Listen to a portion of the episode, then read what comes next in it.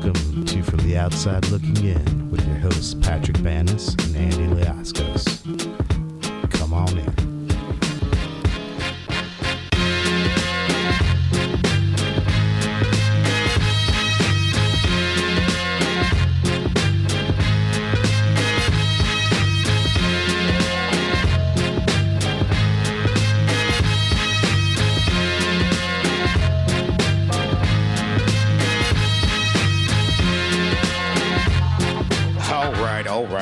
Everybody. Welcome back. Welcome back once again to From the Outside Looking In, the show about fishmongering. Everything you've ever wanted to know about fishmongering from the point of two of Seattle's finest fishmongers, myself, and of course, Mr. Patrick Banis, That's right. Pat, how many fish did you monger today? 17. 17. 17. Descaling, mm. Yeah. deboning. Oh, is is now when you're doing deboning, right? Is there a particular knife that you like to use? I think that like a curved paring knife is the best way to debone a fish. A curved serrated bladed knife. Yes. Yeah. Yeah. I'm in on that. Yeah. Yeah, yeah, 100%. I can agree. Well, thanks again for stopping by, everybody. No, we're just fucking with you. That'd be like the shortest show ever, right there. Like, it, like that should be a show about fishmongering. It's like, what type of knife do you like to use? Uh, a curved blade serrated. Great, great. All right, everybody. Thanks for coming in. But welcome to From the Outside Looking In, the show about everything, the show about nothing, the show about fishmongering. Well, not really, but the show about me and Pat. We like sports and comics and movies. You've fucking been here before. If this is your first time here, you haven't been here before. So Welcome. I apo- welcome. I apologize for chastising uh, you And the salty language. Yeah, yeah, exactly. This show is is really about two guys, two friends. We like comic books. We like movies. We like sports. And we talk about those things. Uh, the movies tend to be comic book or sci fi related, but welcome to From the Outside Looking In. I am Andy Liascos. With me, as always, the Chewbacca to my Han Solo, Mr. That's the one bad. That's Patrick Banis and um Chewbacca and Wookie. In Yeah, Wookiee. yeah. I, I looked over to the right and I saw the uh, Return of the Jedi poster and I was like, yeah, fuck it. Yeah, Chewbacca and Han. Let's Yeah, go. let's yeah. go. Yeah, 100%. Yeah. Name a better duo. Don't, but I mean, you probably could, but I mean, it's still good. But Pat, we are in studio. We are in a full, yeah, in in the Philadelphia area, in full spectrum audio. Uh, Pat, you're here doing a few things this week. Uh, I'm I'm doing a lot of um fan sports things. Yes, yes. Uh, yesterday it was the MLS Eastern Conference Finals. The Philadelphia Union against uh, NYCFC. yeah, the New York City Football the Club. New York City Plastic Club, sponsored by the Saudis, um, and Manchester City, uh, which the Union won three to one. yeah, that's Uh, right. Let's Place go. was uh, uh, on fire, just electric. Um, great atmosphere, and then tonight, Halloween night. It is Halloween. Spooky season is upon us. Uh, I'm going to Game Three of the World Series. yeah, that's right. Series tied up. Houston Astro Astros versus the fighting Phillies. The fighting Philadelphia Phillies, your beloved Phillies. My know number two team, actually. Oh, it moved up to two. It has been for a long time, right? Like so, the lifelong White Sox fan. Uh, but I've always been my second team has always been the Philadelphia Phillies, and let me tell you why. Uh, as I'd a, like to hear this. As a young lad, going to the Dairy Queen, getting a sundae, and they had these things where they put the sundaes in a cup that was the shape of a baseball, Baseball helmet. Yeah, baseball helmet cups. Yeah. So they were all out of White Sox cups. I was not gonna fucking take a cups, but they got like we got cups. I was like, nah, I'm good. I don't want cups. You keep so that. I went with the Phillies, and ever since then, I've been like, you know what? Phillies number two team. Hey, As, a, as an eight year old child, this is the decision that I made based solely on the Dairy Queen being. Uh, but yeah, no. Ever since then, they've been my uh, my National League team and my number uh, two Nice. team. And uh, you know, we've we've had a couple of uh, good trades in the past with uh, Aaron Rowand and Jim Thome and uh, you know all that stuff. Yep. So True. yeah, nice. I like that. So let's fucking go, Phils. Yeah. So we're going down. Uh, I guess we're going to be down there pretty much all night. It's just you know Yeah, I mean, you're Um, going to a World Series game. What time are you, you are you pretty much leaving here and going straight to uh, Uh, I'm Philly? leaving here, going back to my friend's house. We are going to pick up his oldest son when school gets out Ooh, okay. at like 2:30, Okay. and then we're leaving from there to go down to Philly, Okay. and we're going to be down there as long as we got to be down there. Yeah, no, for sure, hundred percent. So uh, um, we have standing room tickets. So because I'm not that, I'm not that rich. Right. I'm like lower. I'm like upper lower class. Yeah.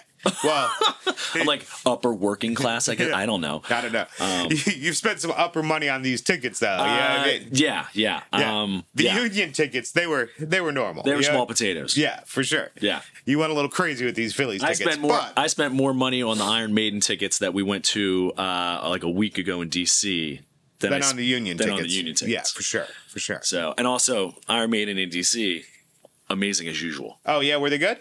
phenomenal Phenomenal. as usual. What's your uh, What's your favorite Iron Maiden album? Man, um, oh, also, if you're new to the show, we I, I mentioned movies and comics and sports.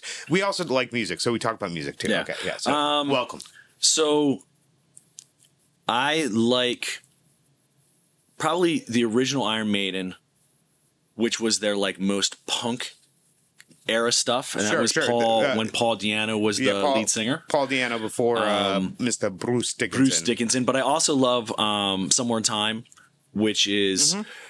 it's a little overproduced and a little synth heavy. Yeah, like, but I mean, yeah, but it's still really, it's, it's still really, really, amazing. Um, It's but an that album was like, inspired. It's a metal album inspired by uh, Blade Runner. Yeah, so exactly. So it's really it's really great. Um, that's probably my one of my other favorite albums. Um, but yeah, we saw him in DC, and like to see a bunch of like middle age, like like mid sixties guys running around the stage having a great time. Yeah. like this was it. Like. Yeah. They, they were really enjoying themselves. So really good stuff. They probably won't be back in the States until 2024 yeah, because they're going on tour again next year and i forget I'm, i wish i could remember what it was it was something to the past i can't remember exactly but they are touring on a big chunk of somewhere in time nice. which they have not really played live in probably a couple Years. like maybe two decades Yeah. because of how difficult it was to play those songs live because they were so synth heavy Yeah, Wasted Years is a, a fucking amazing, Amazing. amazing Yeah. track. So um, they're going to start off in in uh, the UK and probably Europe in 23 in support of this this new tour. Um, so I assume they'll probably be back in the states in 2024, which is just unbelievable. But um, if anybody can do it at that age and put on an amazing show, it's it's absolutely Iron Maiden. For sure. So, I'm, anyway, uh, I'm, a, I'm a number one album, Killers. Killers is great. Killers is great. Number two album, though, like, you know, again, with uh, Bruce Dickinson, uh, Power Slave. Power Oh, yeah. Slave is fucking phenomenal, Yeah. start to finish. That's a that's a start to finish. What's that? Ace is banger High. album. That's the Aces High. Ace the midnight. High, Rhyme of the Ancient Mariner. yeah, Yeah, yeah. amazing stuff. Yeah. yeah. They're, they're, they had a run there of albums that were just phenomenal. From like I think it was like eighty three to eighty six. Yeah. Just the the albums that they put out were so good. Yeah. Yep. Um, wow. Yeah. Yeah. Yeah. So, anyways, Pat, other than sports, other than Iron Maiden, what's going on, bud? Well, it's Halloween. It is. And so I would be remiss if I didn't talk about some kind of Halloweenish thing, Yep. but also a Halloweenish thing that uh, pisses everybody off. Okay, yeah. No, that's right in our wheelhouse. Um, We're getting right into the mixed media moment. no, no, no. I'm just trying to fucking with you. Just you. doing some weird stuff. Because it pisses you off. Right? because it pissed me off. Um, I don't know. Uh, when you were a kid, you uh, were a big Scooby Doo fan. Yeah, for sure. I know I was. The Mystery Machine Yep. was a was a dope van. Yep. Second only to the A Team van. Yeah, yeah. There, there, there was a period in time when vans weren't quite as rapey as they are. they today. were not. They Yeah. were. They did not have the connotation. Yeah. And they were also super cool. They were super cool. You'd fucking get a giant wizard or dragon painted on the Yes, side of your van. Oh my god, it was so awesome. Yes. Yeah. Uh, my dad had a van for a really long time because he used to play like roller hockey. Yeah. Um, and so he would they would go from place to place and he had a little there was a little bed in the back. Yeah. So he could like take a nap or whatever and he could store all his like his goalie stuff in there and and have room to like they were like they were like uh campers right but Yep. like i mean like they they could do everything the van was the coolest vehicle then the minivan came out and it was terrible Yep. right but the van with the little porthole window Yep. in the back oh so good such a classic And the A Team van had a spoiler. yeah The 100%. A Team van had a Yeah, spoiler. keeping it uh, aerodynamic Very You know what I aerodynamic. mean? yeah So, uh, you know, everybody loves Scooby Doo, but Yeah. these days, Scooby Doo is getting a little weird. I, oh, is it really A now? little weird. Have And, they, uh, have in they the- turned into a, a lot of that uh, Velma porn? They've just like the, oh, They've speaking turned- of Velma, yeah. in the upcoming Trick or Treat Scooby Doo uh, animated feature, Mm-hmm. uh, Velma comes out as a uh, at a, at a minimum bisexual and Okay. quite possibly a lesbian. Okay. Uh, you see her like visibly crushing hard on another female character in the uh, in the in the movie. I, I think it's an animated movie. It's not a show. Sure. And everybody lost their mind. Um, now, for those of us who are complete degenerates uh, and are aware of the existence of Scooby Doo porn, Oh yeah, yeah. Not yeah, the yeah. dog. No. but Velma, Hmm. and also the cosplaying, Yeah. uh, this does not bother any of us in the, in the slightest. Hundred percent. But uh, there are people who apparently are, are big mad at this. Yeah. And I don't know why, because I don't think that when we were kids, anyone had a crush on Velma. No, that was later in life. Yeah. Later in life, and then everybody was like, all the cosplayer chicks, they they just started cosplaying as Yep. Velma with like the shortest skirt Yeah. ever, right? And everybody's like, well, that's fucking Yeah, fire. in hot. the But 80s, like in the eighties, nobody was crushing on Daphne Velma. all day. Daphne all day, every day in Yeah. the eighties for sure. Now it's Velma, Yeah. but So back uh, in the day, a lot of people are losing their minds about it and they won't shut up, which I think is hilarious. yeah, Um, people will, I, I just, just because you, ch- well, you know, look, it's a kid's show for the most part. yeah, And I think that people don't like having that sexuality part in it, but I don't see, you know, like I guess it's okay if Fred and Daphne have like a boyfriend girlfriend thing though. So like Uh, the hypocrisy is everywhere. yeah. I mean, like, I I I could understand not liking sexuality displayed, but I mean. If her liking or crushing a girl on a girl, it, like it's not sh- like she's like, "Oh, I I fucking want to finger blast this. Chick, Yeah, so yeah. I like, I'm gonna Yeah. finger blast this broad. it's like, why would anybody get upset about the sexuality of a cartoon? Character? Uh, well, you know, this is all in the political space, and Yeah, everything no, is uh, political now. everything With, is, so, yeah. like, it, you know, And everything now is it's like, and now they're gonna be like, this is just woke culture trying Yes. to jam it down. It- It's a fucking cartoon character. So I, I, I think I am always amused at the manufactured outrage of things like this.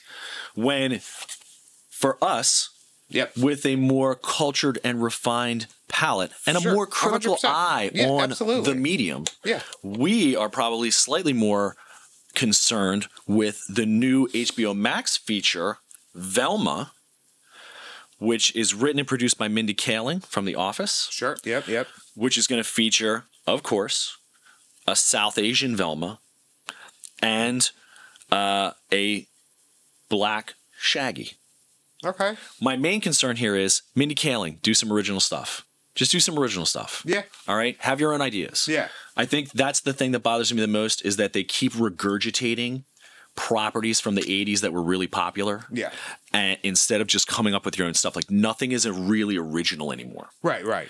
And it's like, and to be honest, like I've seen enough hentai to know that there has already been a South Asian Velma. I mean, that's that's that's the concern that I have is that people like if you're if you are a good writer and she's done writing on The Office, so it's like Yeah, yeah, you yeah. know she can do comedy and humor. For sure. Just come up with your own characters, and they can be South Asian, and you can just create a whole character out of whole cloth, and you can do whatever you want. Yeah. But you know, I Yeah. The world is unoriginal nowadays. it It's just- very yeah. boring and unoriginal. Yeah. I, I, don't, I don't know why that is. I, I wish I could understand it, but um, but yeah, we have to keep reaching back into the past for. I mean, you know, listen to us. We're talking about reaching back into the past, and I was just at Iron Maiden, a group of sixty-five year old Oh, men. yeah, yeah, no, for who sure. First came out with an album in like 1979 or something. So, you know, but they also still rock. You know what? I, I mean, if you're going to go back in the past and you're going to remake stuff, right? You know what I mean? Do a woke version of like Mel Brooks's History of the World.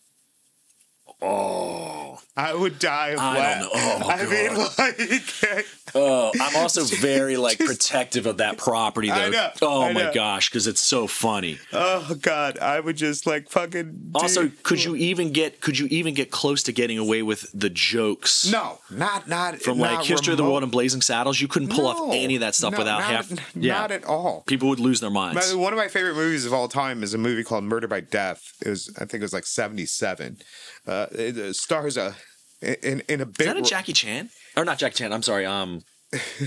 oh God. so The forget it. yeah, but so but speaking of of, of race, racist Asian stereotypes, right? This is it- Peter Sellers. It is Peter Sellers that plays. Yeah, It's Yeah. not um. It's not. It's not. Um. You know who I'm talking about the. uh uh, the Asian detective Charlie Chan. Charlie Chan. Yes. Okay. okay. Yes. Yeah. It's like a- it's yeah, like a caricature of it- it's a caricature of Charlie Chan. It's all these detectives, right? And David Niven plays this sort of like Sherlock Holmes type character.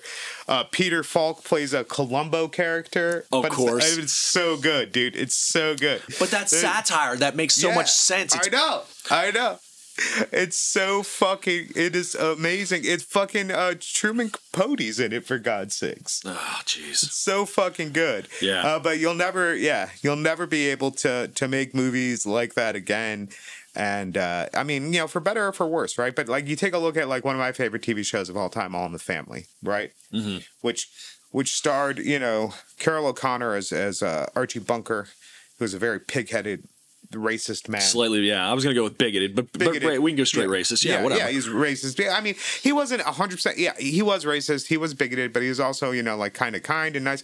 But in that day and age, if you wanted to be a person of color or, uh, or, or somebody of a different religious or ethnic background, playing a role on a major TV show where you weren't a drug dealer, a pimp, or some sort of Some fucking gang stereotype. member, you were on All in the Family, right? Like it was the first Uh, introduction. or you on the Jeffersons? Well, the Well, Jeffersons, came is a after spin- that. Yeah, it is Jeffersons spin-off. is a Okay. spin-off of All in the Family. Okay. Right? George Jefferson was Archie's neighbor, right?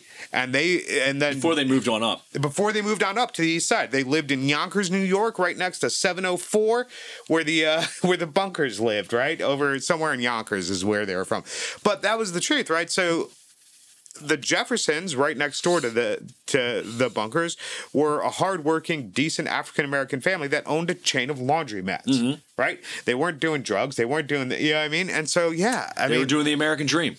Hundred percent. Yeah. Right. So now it's it's easy to go back at these things and and look at them, I guess, from our our new perspective and be like, well, Blazing Well, Saddles is is is We're, racist. you know, think about we're almost 50 years removed from those shows.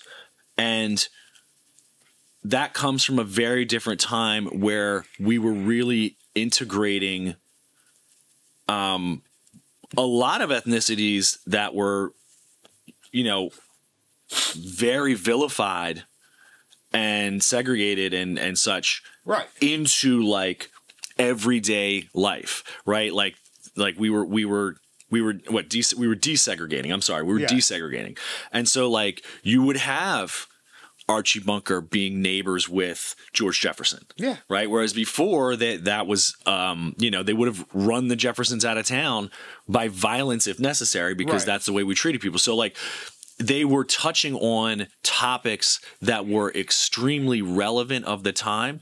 And they also it wasn't like Archie Bunker was like a straight racist or anything. Like he came around to people. Like Yeah, he, yeah, he- yeah. You know, he, He came really around to- liked Lionel. yeah. He was yeah, Lionel was a friend of his, right? So, uh, yeah, I mean, it was uh, But now we're so far removed from that, and I think that the whole, you know, the whole woke thing really is just treating everyone with human respect and dignity.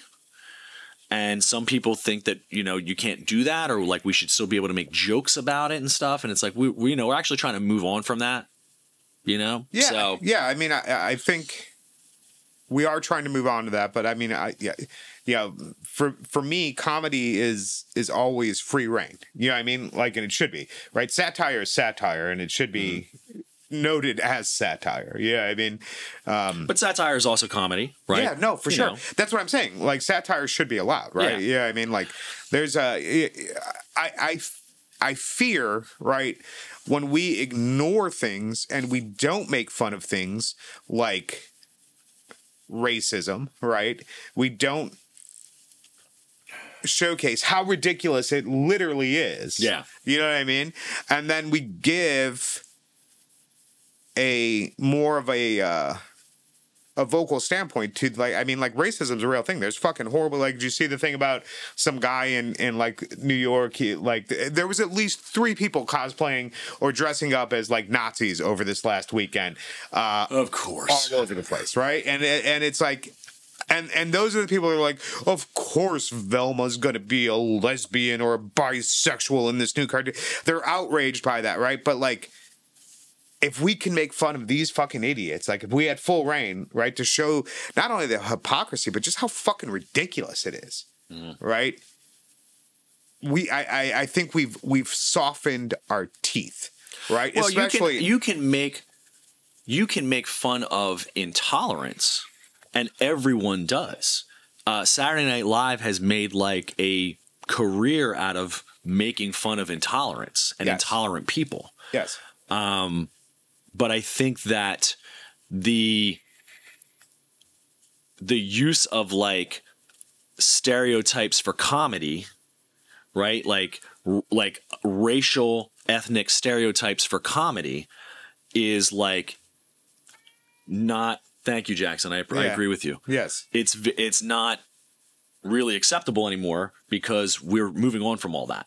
Yeah, no, I mean, I'm not saying that like it has to be you have to do racial stereotypes as comedy. Yeah. Right. Yeah, I mean like that's but at one point, right, like the the, the issue that I that I think some people have with like this whole you know, everything being overly woke, right? And at least from my standpoint, right, is it does take away our teeth and the ability to offend is a powerful tool that it seems only those on the far right now have right? Like if you look at like things like um lenny bruce right in the 60s right we yeah, b- he was on the far left political p- political spectrum right Right. and like and and you know those kind of things uh, obviously uh, the the amount of offense that lenny bruce would have done in the late 50s early 60s you know saying fuck and shit like that you know Yeah, i mean like what, that so what was but what was Lenny Bruce's routine? What were his jokes? Yeah, I mean Lenny Bruce's routine, like so. I mean, generally it was you know about him being a, you know in New York, being Jewish, and like, but you know, like sleeping with women. It, it was the normal comedy shit, but he was really there to promote or test the First Amendment, Right. and go against like local morality standards and things like that. So like police policing every single word that a comic says, Right. right? You know what I mean? And like that's you know that's that's the thing. You know, the Right, First Amendment exists for a reason, But his right? his his comedy was to push the boundaries of the First Amendment. Yes. It wasn't necessarily making fun of no, for other sure. races, other creeds, Right, but- other other like disabled people, whatever, for, Right. for for jokes. Exactly. But the point is when we turn ourselves into the morality police, right? It's easy to say that's not funny and just tune out of it, right? Right. But it's it's a, it's a, it's a double-edged sword to say that's not funny and that's not allowed. Right. Well, nobody's saying it's. I, I mean, I don't think anybody's saying necessarily that it's not allowed. Well, I Like, think no, that's I- exactly what cancel culture is. Uh, right? No. Well, I mean, whose whose comedy was quote? Who? I mean, who was quote unquote? Kevin Hart was canceled, right? Kevin Hart's he- not canceled. He's. What? I, I just saw him on. I just saw him on TV know, doing right, like a he was- commercial he for like gambling. I know. He's Wait, no, not canceled. Wait, was that Kevin Hart on? The, I Yeah. think Jamie Foxx is on the MGM. Uh, no, no, he's on another one. Uh, so there, there's two. Oh yeah, you ever seen the one? No, I've, like, seen the, I've only seen the Jamie Foxx one. he's like, oh, you mean I can I can bet? You know, he's like, everybody loves an underdog. He's like, wait, you he's me- DraftKings. Yeah, DraftKings. DraftKings. Yeah, right. yeah, yeah, Team yeah. over dog. Yeah, yeah, yeah. But Yeah, like, mean- he wasn't he removed from doing the Oscars and, and shit like that. I mean, like, there's all this Yeah, fucking. I- I don't know what his- bullshit. You know what I mean? Like, it, it's just like But right, but but like he was just the Oscars just didn't invite him back as a host. He's still he's still a spokesperson on TV. He Sure. was still in the movies with like he was uh, what was the um what was that movie they did with The Rock? The um the video game one was that Ju- that's not Jumanji. Uh, yeah, right. they did do Jumanji, but they Jumanji? also yeah, but they also did Rampage. and Rampage. Yeah. So like he's still out there. Like he's Yeah, he's but he you know was what in I mean? Jumanji. Yeah, yeah. Yeah. So like No, for sure. But I mean, there was that backlash against like. I mean, I I, I think going uh, uh, about like. I mean, again. If somebody says something absolutely fucking terrible, like you know, you know who was good? That Hitler had some good. Yeah, I mean, like that's fucking, th- you know, like whatever. Questionable comments, like I, I just don't understand, like why we have to go out and cancel this and that. Like, just don't fucking like. I don't agree with Clint Eastwood's politics at all right. right? You know what I mean? But fucking Heartbreak, Heartbreak Ridge is a great fucking movie. But no Fist- one, no one is right. But no one is, no one is black. No one is keeping Clint Eastwood from making films. No, no, no. You know but I I mean, mean? like, I, I, I think like going out and boy, boycotting the art that like it, that should be like a personal decision. You know what I mean? Well, like, yeah. and you can Yeah. go out and say, hey, I'm not going to partake in this because I don't agree with this, this, and this. But the, like the idea of trying to have a theater stop playing The Unforgiven or something like that. Yeah, I don't, but I don't see that. I mean, I haven't seen anything like that. Like, you know, like take Dave Chappelle and just to wrap this because I don't want to. I don't. We can go on and on Yeah, about yeah, it. yeah. But like, take the Dave Chappelle thing because that's very recent. Yeah. You know, he came out with a bunch of shows on Netflix. Right. And he did a lot of transphobic stuff. Right. Um, about someone that he claimed was like a friend of his, but that person ended up like killing themselves. I'm pretty sure that's how that worked. I'm pretty sure that's how Yeah. that ended. Like he, like he, you know, it, he came out kind of anti-trans, but he did like the "I have one trans friend" thing. Right. And yeah, that's the people- that's the most popular. Like you know, like I'm not a racist. I have a black friend. Yeah, right. Exactly. So, yeah. so people like no one, you know, people called for those, um, those comment those comedy shows to be taken off of like Netflix, but that didn't happen. No. And really, the, the bigger issue is Dave's comedy dropped off. Yeah, right. Like you don't Well, have. It's to, like I, I mean, you I- don't have to like. You I don't have to listen. You don't have to watch that show. No. And I didn't because I don't care because I think Dave dropped off as soon as he like lost his mind and and and quit the Chappelle show. Yeah. it's over. Yeah, but the latest Bill Burr was pretty funny. I, did watch that. That was pretty good. I like Bill Burr. Yeah, I love Bill Burr. Yeah, no. Uh, but along those same lines, Joe Rogan. Like Joe Rogan's a fucking idiot, right? Um, but like whatever. Yeah, I mean, like Well, we talked about this in the show before. Yeah, like right. we want we want Joe Rogan to do like we want we want to make Joe Rogan great again. We want him to do MMA stuff. We want him to talk, you Right. know, about we want him to get out and of have this. like a whole bunch of yeah, like just fucking stop, dude. Just smoke weed and fucking Yeah. talk about fucking lifting kettlebells. I don't. Yeah, I don't want to hear about like I, wanted to hear about that dude. Who, yeah, that dude who does like the kettlebell routines and that Yeah. that Russian guy who has like all these awesome routines and stuff and like you know Yeah. weightlifting and stuff and and talking to fighters and talking to Right. hip hop artists and occasionally talking to like Bernie Sanders or something. Yeah. but also staying out of a lot of that. He's he's he's pulled him. He's pushed himself into that right wing political sphere Yes. of kind of topics yep. and you know, and then like a couple, like two weeks ago, or a couple weeks ago, he's on the show. He has like Tulsi Gabbard on the show, who was a Democratic House rep from Hawaii, who uh, made a completely failed run at president, um, and then didn't um, didn't run again for her House spot.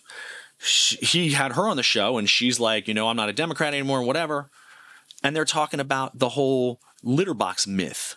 Like, oh, there's litter Oh yeah, boxes in yeah, schools. yeah, yeah, yeah, yeah. That, And- that's so fucking stupid. and it's like, and once again, it had to be immediately de- debunked. It's not a real thing. The only actual instance of it, and they fa- people found what he was trying to talk about. There was a video of a woman who was a teacher in Colorado. She was Right. talking about how and thing- she never. I thought it was Michigan, but she. it's, but- it's out in Colorado because it was in the district that Columbine was in. right. And so she was talking about how she was just like everything was wild. It was just wild that like they had these like uh presentation or whatever for the teachers and they gave the teachers buckets and um cat litter and little pop-up tents so that they could create a bathroom in their school in their school classroom in the case of a lockdown because of a school shooter.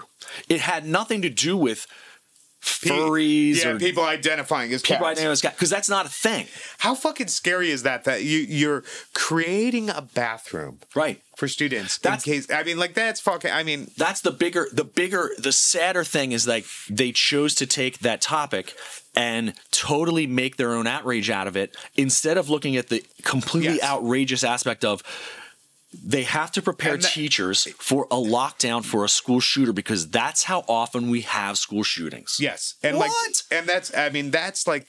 Uh, that's the amount of things that I wish we could focus on is that type of misinformation that's out there Yeah. that directly relates to like our livelihood, the livelihoods of our children, like our Yeah. children not being shot and shit like that, and less about Velma's sexuality. Velma, you can love whoever you want, baby. You're great.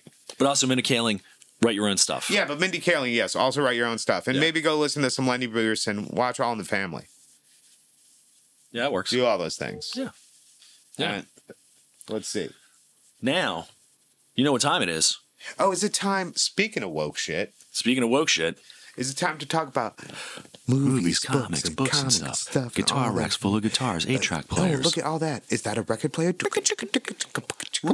Remix. Remix. Hey, it's the mixed media moment where we talk about fucking shit. What are we talking about today, Pat? Uh, today, we are going to talk about the eight episode, phase four story of The She Hulk yeah. on Disney Plus. There's eight episodes. There's eight. I, I think there was eight episodes. I don't know. It could have been nine. Spoiler alert.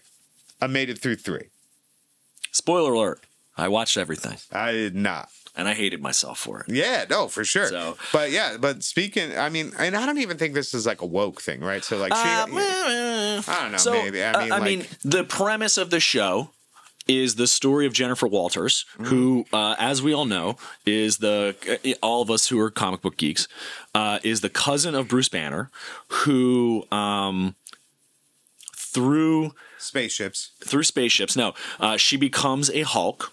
Uh, in canon, she. Um, I think I, I don't know. I can't remember how she ends up in the hospital. She needs a blood transfusion, and Bruce gives her a blood transfusion to save her life. But it also Got all that gammas. it also gives her all the got all gammas. gammas, yeah. And she gets gammed up, and then she becomes a She-Hulk. Um, and then in the mid to late '80s, there was a classic John Byrne run um, of She-Hulk, uh, where you know the covers were, were were hilariously iconic. A lot of breaking of the fourth wall. Um, a lot of you know uh, a lot of jokes about how artists draw comic book female characters females, yeah. sexually and stuff, Yeah, and a lot of yeah. that humor. Uh, then she had a It run in the a run. Fantastic. It was It was a great. great run. She had a a run in the Fantastic Four, um, where she also got hit on uh, relentlessly by the Human Torch um, and uh, maybe Spider Man. I'm really not sure. Uh, and then there was a more recent run where some of this uh, some of this show is based off of, where she's a lawyer and she like one of the one of the comic series she has like a trial against. Uh, Matt Murdock, who is the you know I guess the defending attorney or whatever. Yeah, yeah. Um, so a lot of this is based on that. Um, I like that one origin story of how uh, she became uh, the She-Hulk. I, I forget. I, I remember seeing it. It was um, Bruce isn't her cousin biologically. It's like her step cousin, and like he's like staying with her one day, and like you know, like he comes out of the shower, and she's like, "Step cousin, what are you doing?" no, you saw that. You're talking about Pornhub again. Okay, yeah. you gotta leave that alone. Kids, don't ever go to Pornhub No, until you're ready. yeah. So you've had the talk with your parents. But anyways, so the show Don't talk to your parents about Pornhub. the show kind of attempts to be, I'm going to date myself slightly here. The show kind of attempts to be this kind of like Ally McBeal level legal comedy drama. Dramedy? Beal.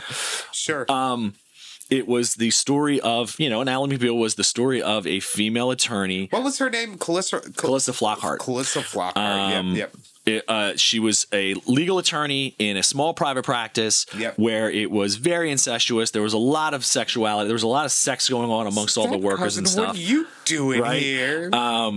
but there was Give also a lot of like weird ah, it's not breaking the fourth wall stuff but it was very like you know the, they had like the dancing baby in in one of the episodes. Just call it tongue in cheek. it was yeah, very the like yeah, it was very like um, meta, as the kids say today. you know, I don't want to say it's not. You know, they just had a lot of like, um, oh god, I don't, I, you know what I'm talking about though. yeah, that is a lot of bullshit. It was a lot of bullshit. That's what it boils down to. Um, yeah. And I'm gonna again just preface that I made it through three episodes. Right. Right. So unfortunately, like as a as a show goes, they the show lacks the writing skills and the uniqueness to kind of pull off that kind of a legal dramedy, you know? Yeah, I mean, at no point was I, and again, I didn't make it through the show, but at no point during the three episodes, and I'll say that I didn't necessarily hate the three episodes. Yeah. I just didn't care. Like So- there was nothing to draw me back to it. The one of the funniest things we're uh, I'm watching. I don't know. It was probably like one of the last three episodes, and I'm sitting up there. I'm sitting upstairs watching it, and Eve walks in, and the very first thing she says, she goes, "Oh, that CGI is awful." oh yeah, that's And so one of the terrible. you know, and we'll get into that, but um the first 3 episodes are I think, and it's really hard because they don't pull this off very well, but you get the impression that they spend the first three episodes trying to build Jennifer Walters up as a somewhat unsympathetic character because of how arrogant um how arrogant and kind of narcissistic she is and also like you know i can do whatever i can ignore the advice of bruce banner who's been the hulk for like you know a decade and a half or whatever Right. and has like fought Thanos and you know other and has been shot into space like twice or whatever. I'm going to ignore what he says about how it, you know what it's like to be a Hulk, and I'm just be like, well, I can do it.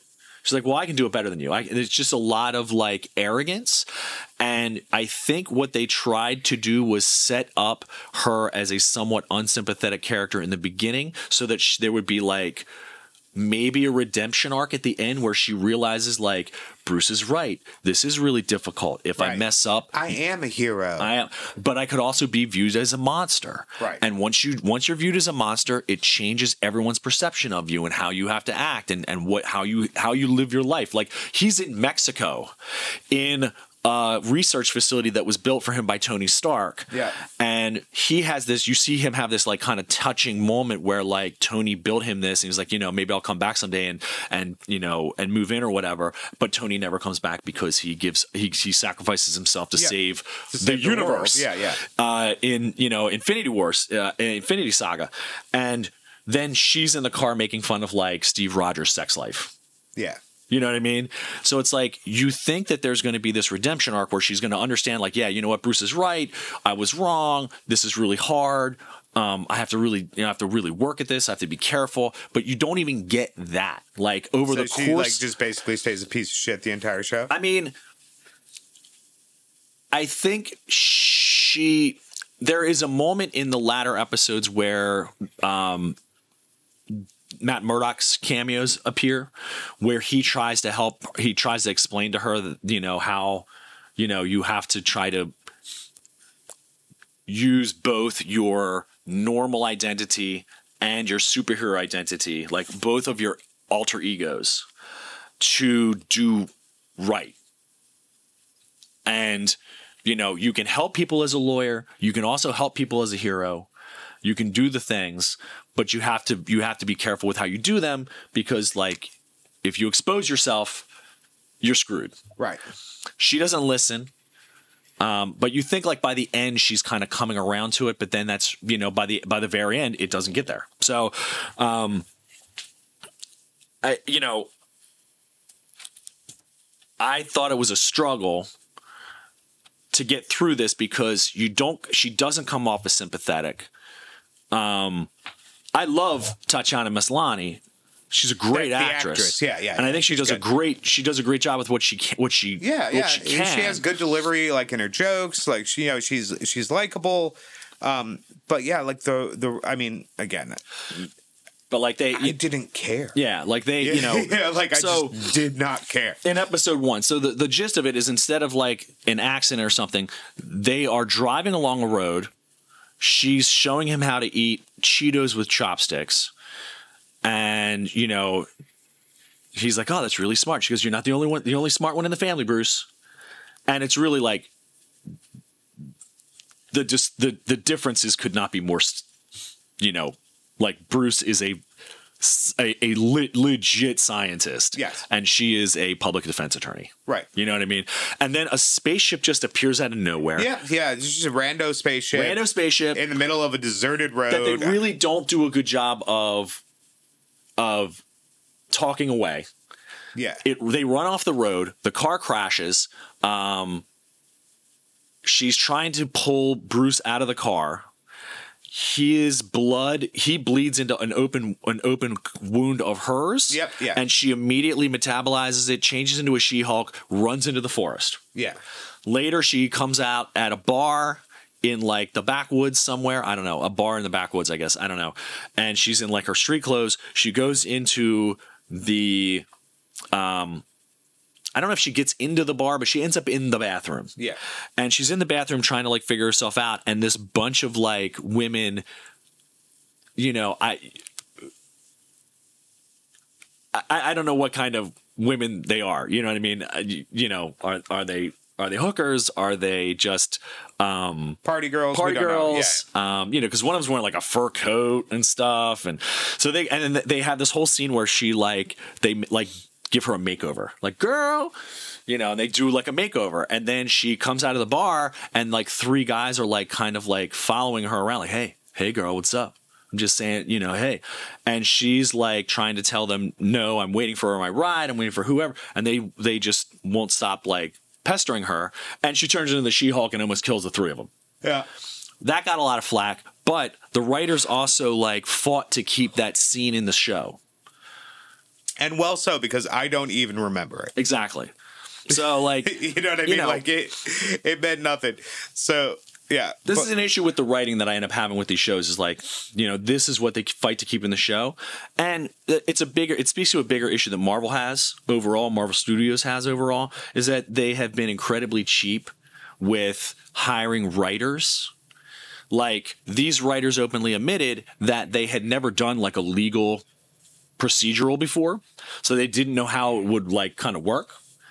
And so you see it kind of being somewhat all over the place.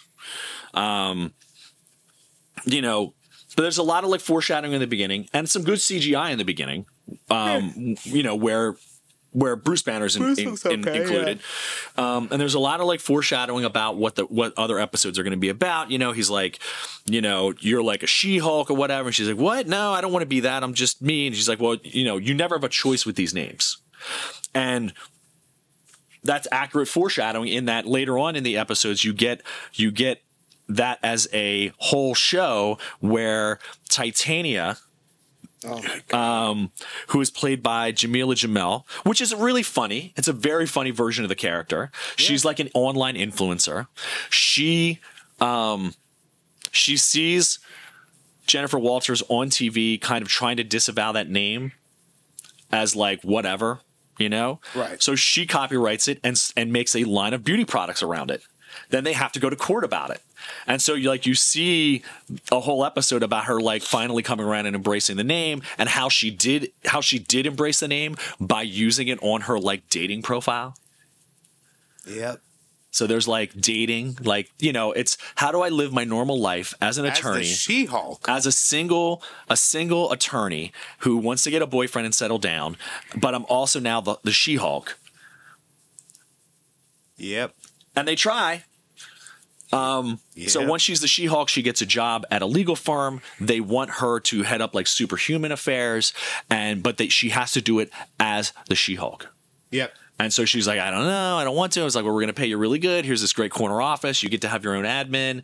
Uh, you get your own paralegal. Now you got to go talk to fucking the abomination. Now you got to go. Now you got to get the abomination out of prison, which was a funny episode because they tie back into some of the other show. They tie back into like Shang Chi, Yeah. uh, the Legend of the Ten Rings, where the abomination's fighting in like a fight ring, and they're like, "Well, how did he get out?"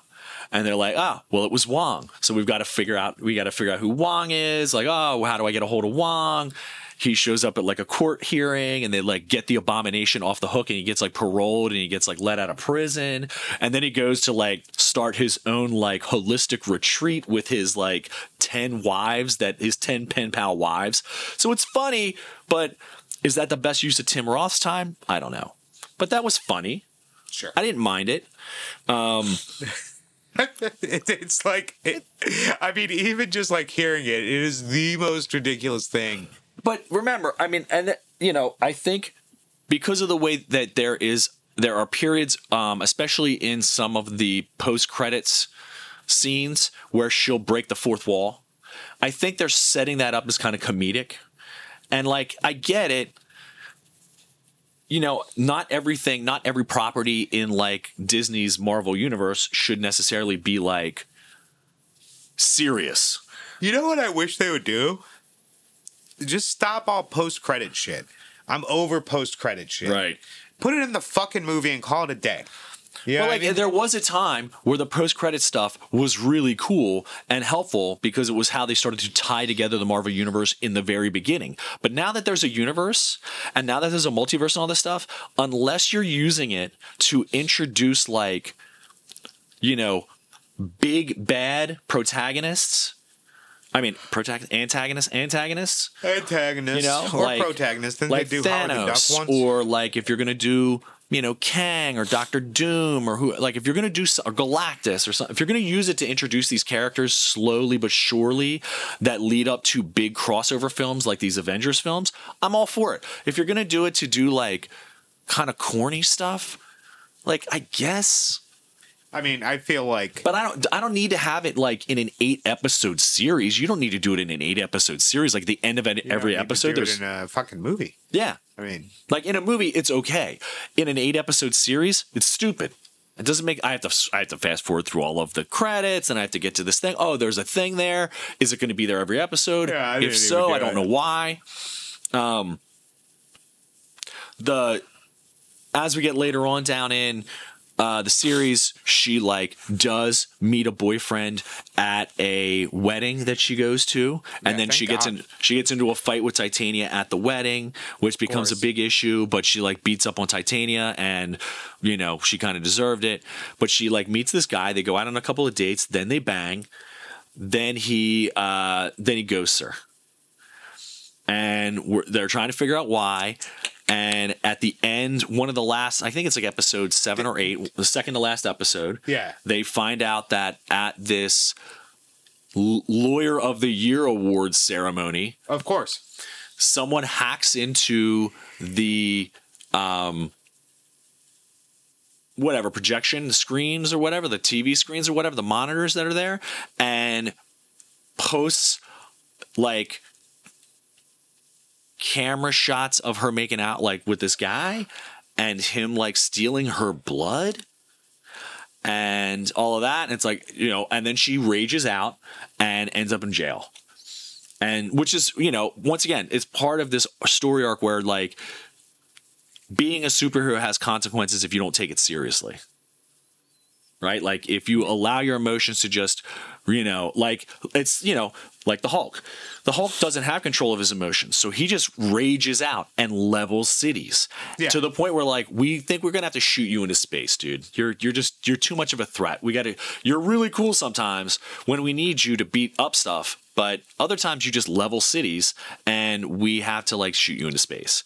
So like if you don't control your emotions, people are going to look at you as a monster and that's what they do here. They see her as a monster and then you see her kind of break the fourth wall and look at the you know, look at the crowd, look at the camera and like uh-oh. Like she realizes like uh-oh.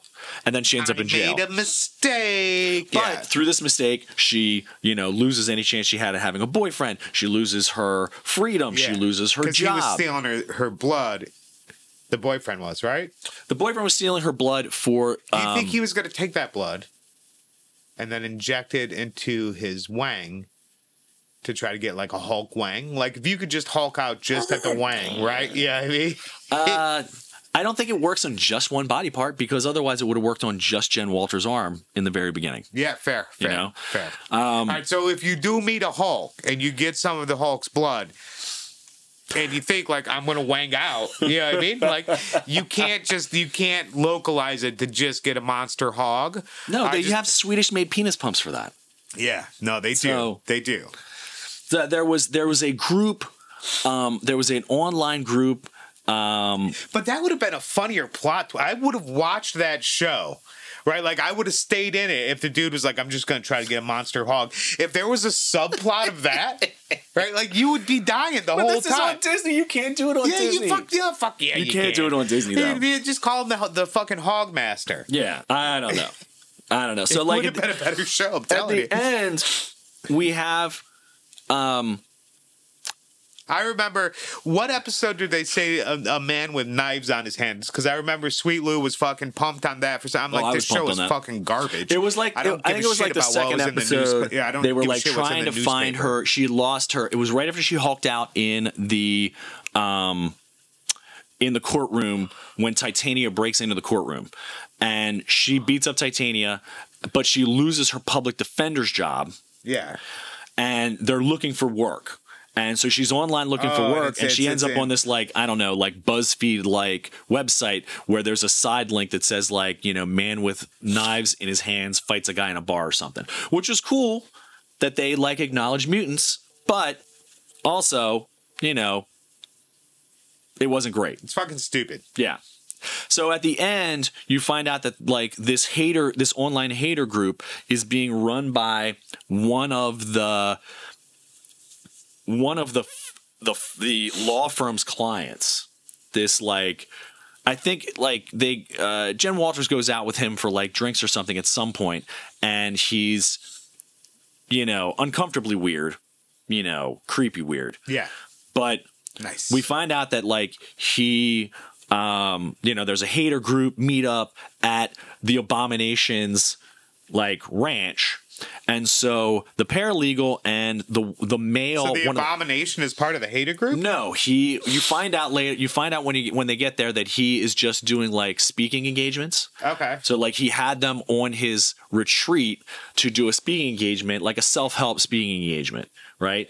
But before he comes in and talks, they're like talking about how they hate the She-Hulk and stuff. So one of the guys from the law firm um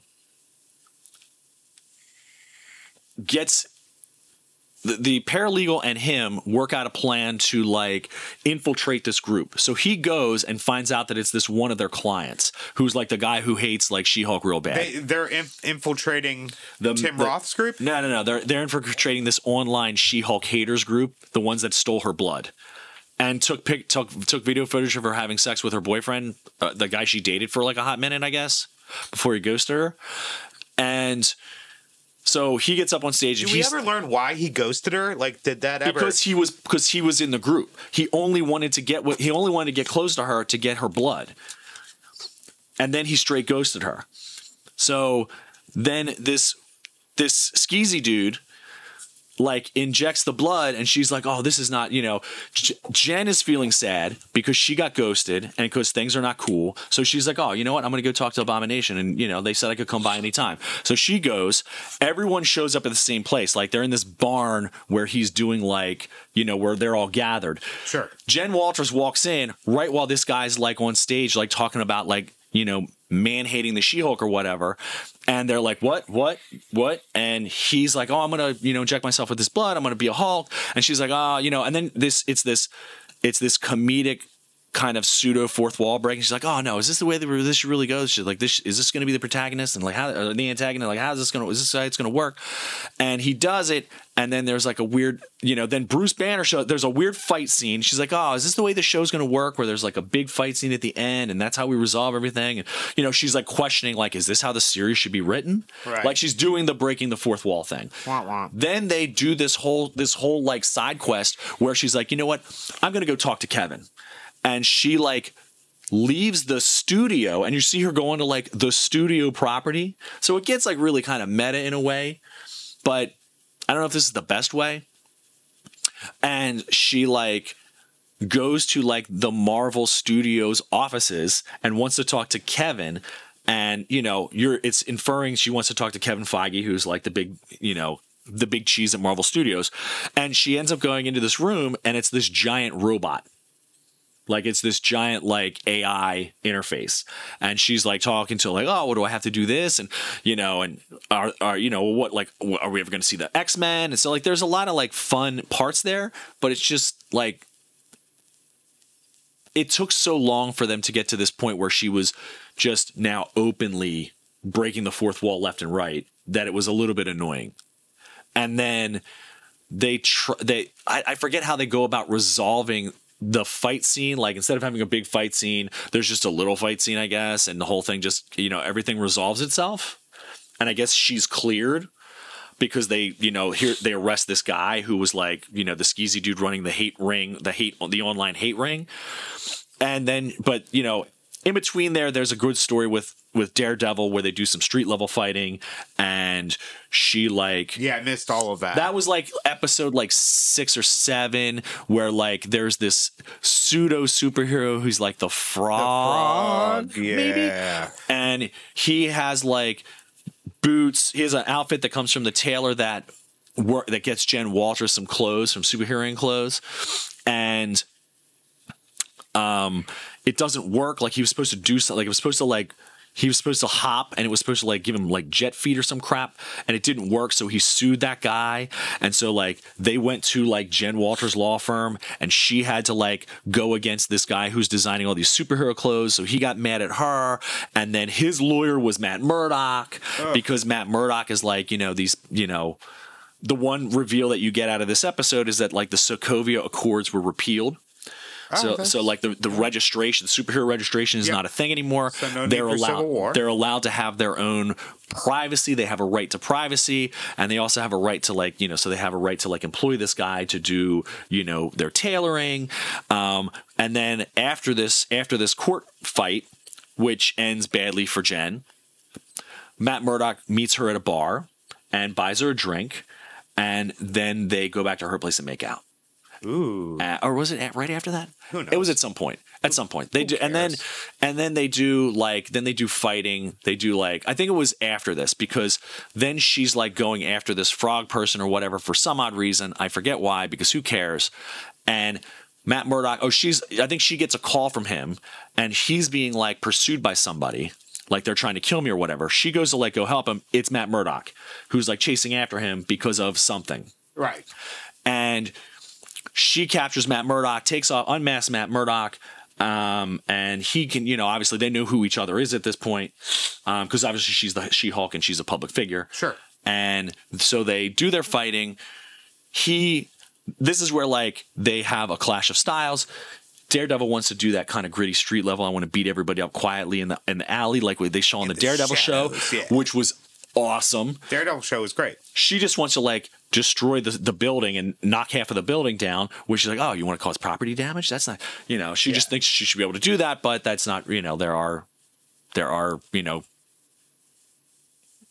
Consequences, consequences to to fucking these things. Yeah, knocking a building yeah. down where like fucking cleaning staff works and shit like that. Yeah. so like sometime after this fighting thing they make out Murdock does the walk of shame um it's a thing but then like after Right. the after the series after the season resolves itself somehow in the most annoyingly fourth wall terrible way um they're in they go to LA to go to like their aunt her aunt's house to visit with them And she's a Hulk.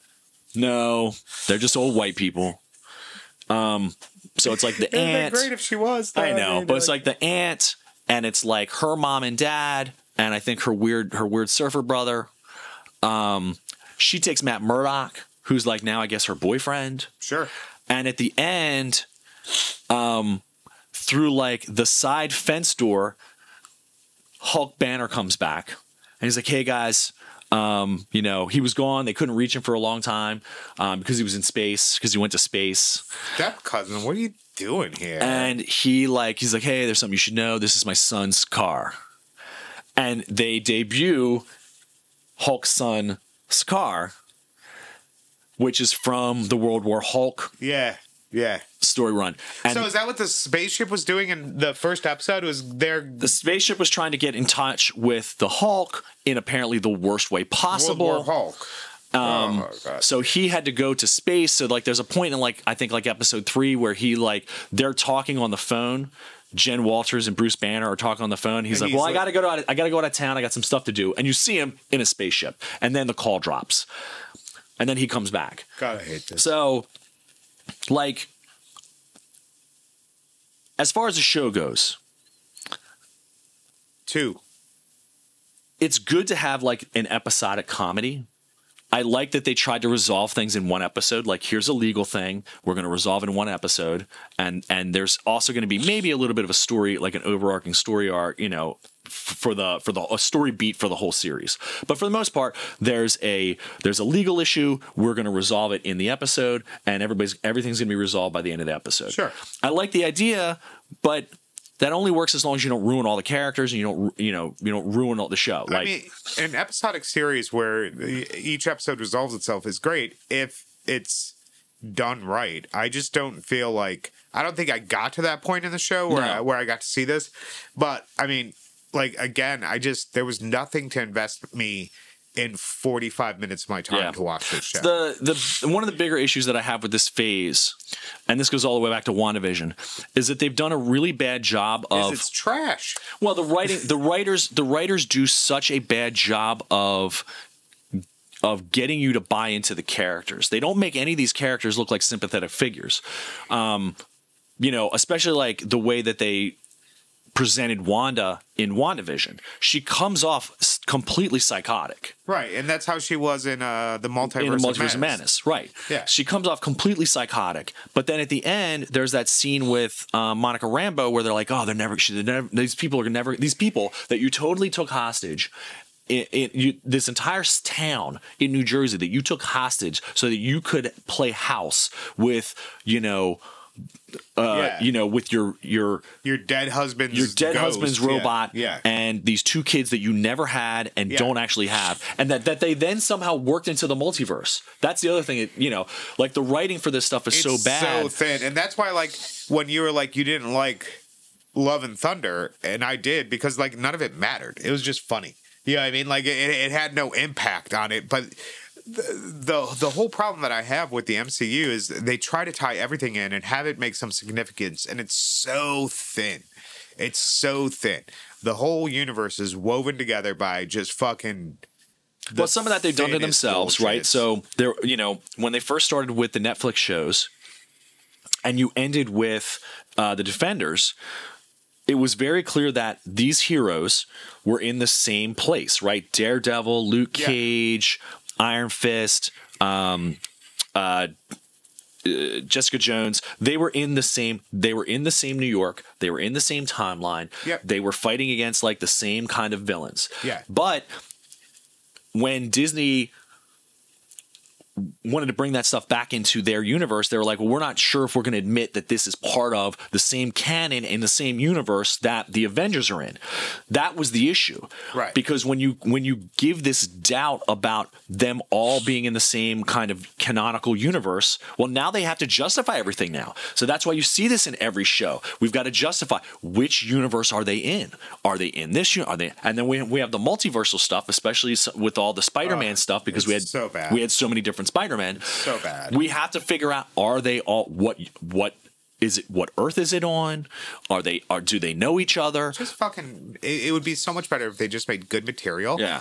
and then figured it Well, out well this is the this is the issue that like in the actual comics canon, DC and Marvel both had to deal with in Secret Wars and in Crisis and Sure, all this sure. stuff where they'd have these like huge arcs where you'd have these different uni- universes smushed together. And it was like well then you create all these different you, you they ended up retconning tons and tons of origin stories and then like just cutting all the numbers off. And they're like we're going to start all the comic books again from number 1 and Right, right. and and that's what turned a lot of people off to the It's comics like the new 52 you know what i mean? Like it's fucking but it's dumb dude. It's just well, the 52 had some good moments, but it was yeah, also yeah. like but i mean you can make good content and not worry about like what universe it is and that's like i, I feel like like where were you at on this show if you were to give it a number rating um Geez, out of 10, I mean, this is like a three or a four for me because I just, the, the CGI was bad. The writing was terrible.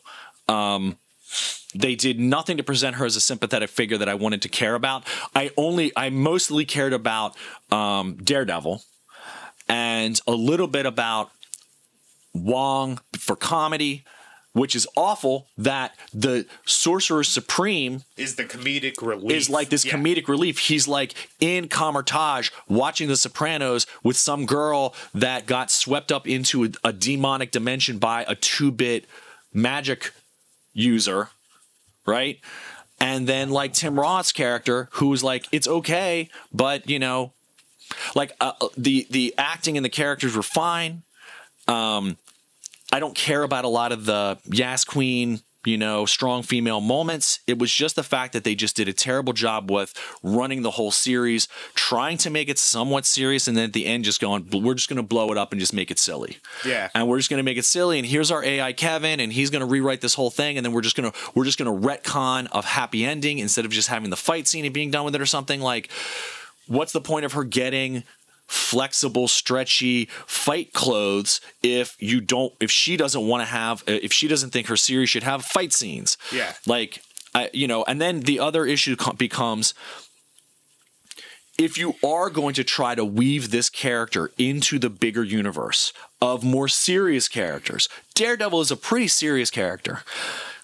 His his next the born again run that's going to come up here in like phase 5 or 6 is probably going to be it has the it has the potential to be incredibly phenomenal.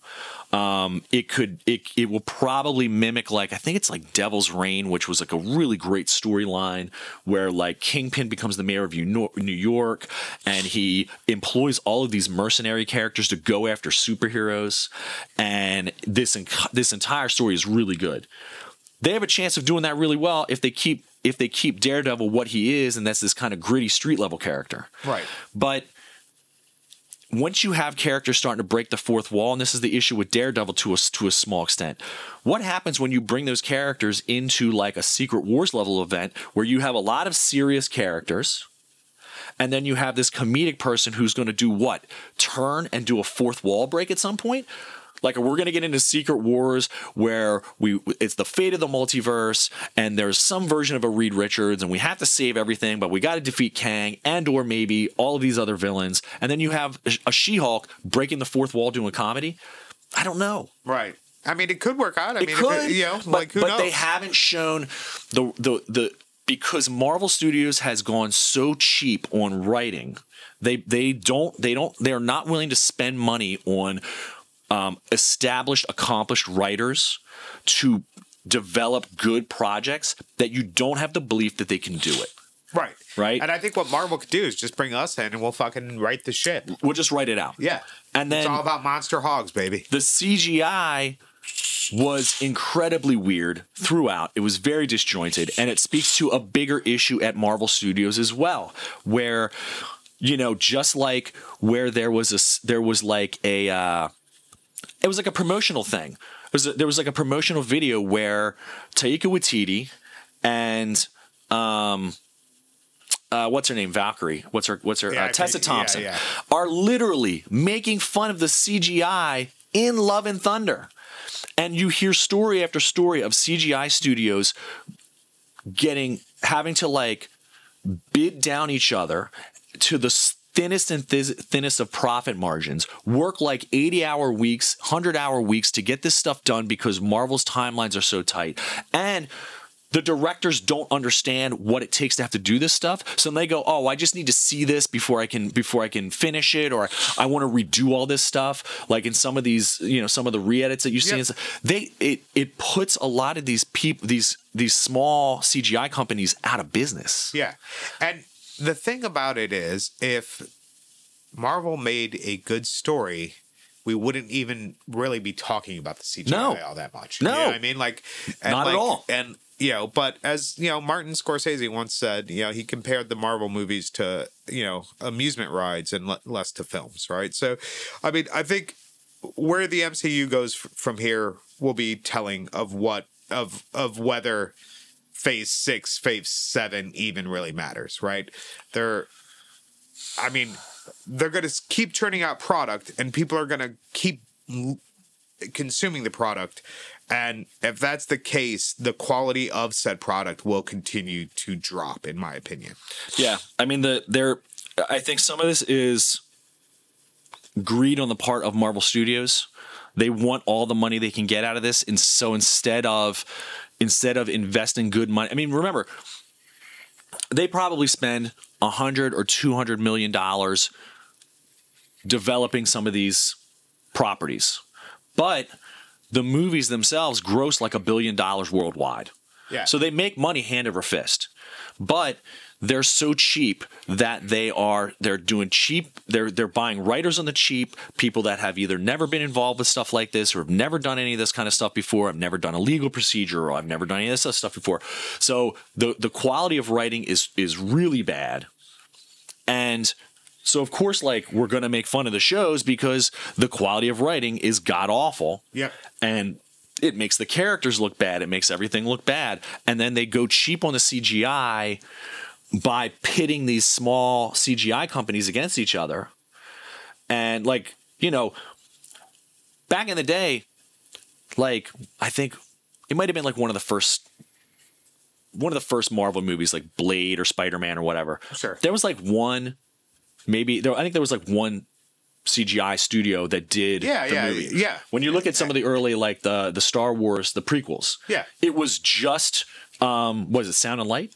Yeah yeah was- industrial, industrial lights Industrial and Light. It was yeah, it was just them. Magic. yeah ILM now yeah. you get to like some of these movies that are coming out recently, and you have 10, 12, 15 CGI studios just doing specific things. Yeah. So they're pitting these people against each other, and then it's a bidding war, and like these like they just they burn themselves out and they hate it and the quality shows Yeah, and I think again for me the biggest thing is is it, it's it should be quality over quantity. The story suffers, the writing's terrible, but I'm not going to give you were three or four. I'm not going to give a score because I I couldn't finish the series and I don't feel right rating it without seeing the entire thing. I just I couldn't bring myself to care enough about the story to go back into it. Uh, but I will say that's probably about all the time that we have for today, kids. She Hulk, watch it, don't watch it. I don't think it's going to matter one bit of difference. Let's see what comes next for the uh, the MCU, and uh, next time when we get together, we'll make sure that uh, you know it's it's a property. We've made it all the way through, both of us, right? I couldn't add too much to it because I was like, I I didn't care. I, I I just didn't care, and hopefully the MCU rights the ship a little bit. And i liked uh, love and thunder. You hated it. But you know to me it was silly and it was irreverent. And uh, at, at least it was uh, of that. But that is about all the time we have for today. Thanks for stopping by. Thanks for hanging out. If you're one of those new listeners and you're like i thought this was going to be all about fishmongering we apologize. Remember curved serrated night for it was a uh, bait and switch. It was a bait and switch. Oh, deuces go phillies Bills. Make him try.